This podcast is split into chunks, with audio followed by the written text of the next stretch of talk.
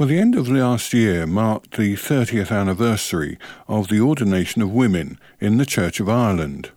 And you may remember that back in the summer, I had an interview with two Franciscan sisters who originally were Catholic but who were ordained as Anglican priests in 2000. In part of the interview that we heard back in the summer, Sister Anne Marie describes how the then Catholic Bishop of Plymouth Christopher Budd, was quite encouraging in their ecumenical work.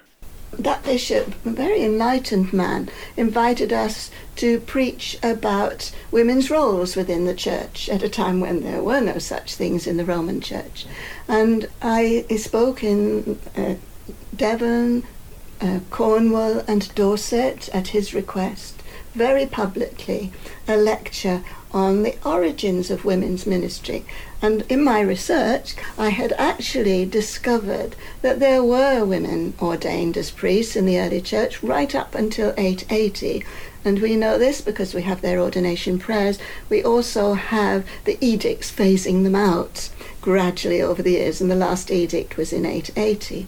And later there was still one bishop remaining, and she was about the only one that wasn't liked. The others were much loved. And the women were phased out of priesthood, not because there was anything wrong with them, but because you try to function as a society which has equal roles for men and women within a world society which is entirely male dominated as it was at the time. And that's very difficult. Gradually it becomes more difficult until Pope Gelasius I writes to his fellow bishops and asks them what are they going to do with their female priests now that there is a new rite of training for male priests. Now, it didn't mean there weren't male priests previously, but just they were innovating it, renewing it. And gradually the women were phased out. And that was entirely new to me, who had not been in favour of the ordination of women. And I think at that time, Isabel too was less keen to be ordained. Yeah, yes, it came as a surprise to me when I it was suggested that I should go forward uh, for priesthood very reluctant. I was prepared to go forward as a deacon, and then during my year as a deacon, I thought, gosh, no, I'm holding myself back from the fullness of the priesthood. Not that I was worthy of it, but that there was something within it that would allow me to share something of my own journey expressed through the priesthood.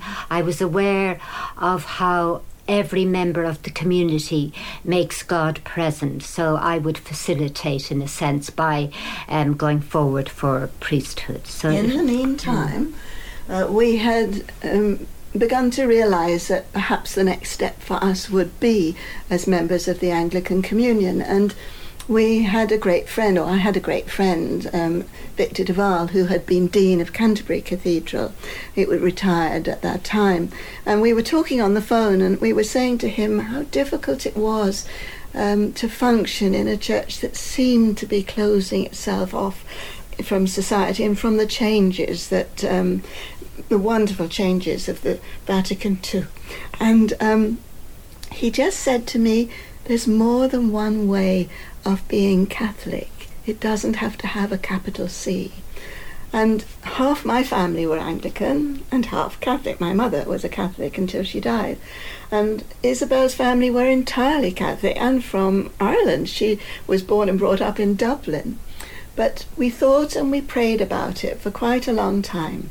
And we learnt something from it that if you have to make a major decision, it's not the right decision the time to make a good and sound decision is when it's a tiny little step, a simple next appropriate step, not a major traumatic thing to do. And once we'd waited and reached that point, we then approached the Bishop of Salisbury. And he was marvellous and wanted to know when we were going to be ordained. And well, we said, well, uh, we were willing to do that and willing to train for ordination. And then he looked at our CV and saw all the work we'd done in theology, the degrees and so on, and he said, Well, you've done more training than any of our priests do. So he didn't ask us to uh, redo our training, but he moved us to a big abbey in the south of England, Sherborne Abbey in Dorset, where we could function for a year, first as all as nuns, Franciscan nuns, that comes first for us, and then in the second year we were deaconed. And loved the idea that in the Anglican Communion our stoles are tied during that first year. And the wonderful thing, the symbolic untying of that stole during your actual ordination. So we were deaconed in Salisbury Cathedral and priested in Sherborne Abbey, which was beautiful because my cousin had been ordained in Sherborne Abbey as well 20 years before me and had been a curate in, in Sherborne as we had been. Yeah, and then we spent uh, roughly 20 years in various parishes. We went up to the north of England, to Cumbria, for five years, and back down into Dorset again. And eventually, towards our um, retirement years, uh, we felt we still had more to offer. So we were offered this position over here in Kerry by the Bishop Kenneth, and the thought of the coming to serve in the Church of Ireland was very novel for me, and I thought, because I like history, I like the idea of having an involvement in the Reformed Church of Ireland, and I thought, how beautiful is that? Right back into Henry's time, when the ch- the Roman Church was sort of stuck in medievalism. And here was Henry saying there is a bigger world beyond the contained one of the existing church. So, although I think my father would be uncomfortable in his grave at the fact of my becoming a Church of Ireland member, I, my whole heart, is pleased and feels very at ease with belonging to this little historic branch of the universal church of, of, of the world, really. Yeah. I don't know about her father, but I do know about all her other relatives. And at her ordination, they stood up and clapped her. Mm. And it was beautiful to see. All these people from Ireland came over to our abbey in Dorset and were so proud of Isabel. So lots of doors and windows have opened up for us, and it's just deepened our own development spiritually as well as emotionally and historically. So I feel very privileged to be at this point in my aging life. Well, that was part of the interview that went out in the summer on Beyond Belief with the Reverend Anne Marie Stewart and the Reverend Isabel Keegan. And I thought it would be useful to follow up on that in the light of the 30th anniversary of women's ministry in the Church of Ireland. And so, obviously, because of the lockdown, I couldn't go and visit them. So I spoke to Anne Marie on the phone. Looking at the journey, which is such a fascinating yeah. journey and, the one you described yeah. so well, as part of your research into women in the early church, you were introduced to the work of the Italian scholar Giorgio Otranto who was an Italian professor who had access to the Vatican Library and discovered some very interesting material. To, yes, Anto. I never met him myself. Right. My um, the person I knew was Marianne Rossi, um, yeah. but she knew George Otranto, and it was she who gave me. She'd lived and worked in Italy with him, and he translated all his work. So that's how I got to know about George Otranto and his work. And uh, he was exploring the Vatican archives. I don't know what issue he was exploring for some lectures he was going to give.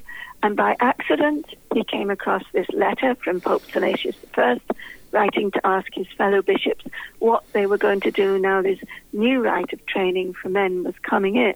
And as I say in the interview, it doesn't mean there weren't male clergy before that, there were, but they were changing how they were going to be trained uh, and the, the, way in which they would be used in the future. And the Pope then said, So, what are you going to do with your female priests now? Mm. What are you going to do with your women clergy? Yeah, I, I, just I just wonder. This information seems to be so fundamental to women's ministry that it was shared with you. I mean, has it been shared any more yeah. widely? Uh, yes, uh, I was interviewed on radio at the time quite a long time ago before the vote went through for women to be ordained. But when I became an Anglican, I brought all my work with me and gave it to the then DDO in Salisbury Diocese.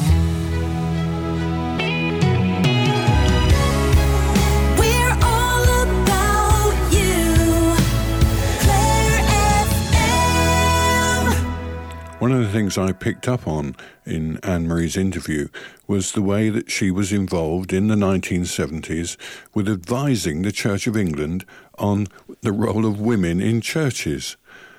At the time, the Archbishop of Canterbury was Dr. Donald Coggan. So when we spoke this week, I asked her how this had come about. You mentioned when we spoke back in the summer that you had also been asked to serve on a commission, an Anglican commission, uh, yes. uh, looking into women's ministry. And Donald Coggan. Yeah, Donald Coggan. I mean, goodness, I how did he come to choose a Catholic nun to advise on women's ministry in the Church of England? Well, it was again that I was well known in Canterbury. I worked at the cathedral, and when I began working there, I worked as a cleaner because Isabel and I had not long started our little community based on the rules for hermitages that St. Francis wrote. And Clare of Assisi worked as a cleaner right. when she wanted to follow Francis's way of life. So both Isabel and I decided, even though I was teaching uh, theology at the time that we should work as cleaners. Hmm. And so we, I worked for the Dean and Chapter of Canterbury. But I uh, already, before that, knew the Dean very well. So I got to know Victor so well. Hmm. And it was Victor who told Donald Coggan about me and the research I'd been doing. And so Coggan and uh, Victor invited me to join this little group. I can't remember how many. It was only about six or eight of us. They were all men, and they were all very senior Anglicans. Mm. And me. I mean, even at the time, I thought it was amazing. That's fascinating, isn't it? To think yeah. that to think that you did have an influence on I did. the. the yes, uh, I did. Yes, it was a movement whose whose time just had to come. I suppose eventually. It did. Our thanks to the Reverend Anne Marie Stewart and the Reverend Isabel Keegan. You're tuned to Beyond Belief on Clare FM on this Sunday evening.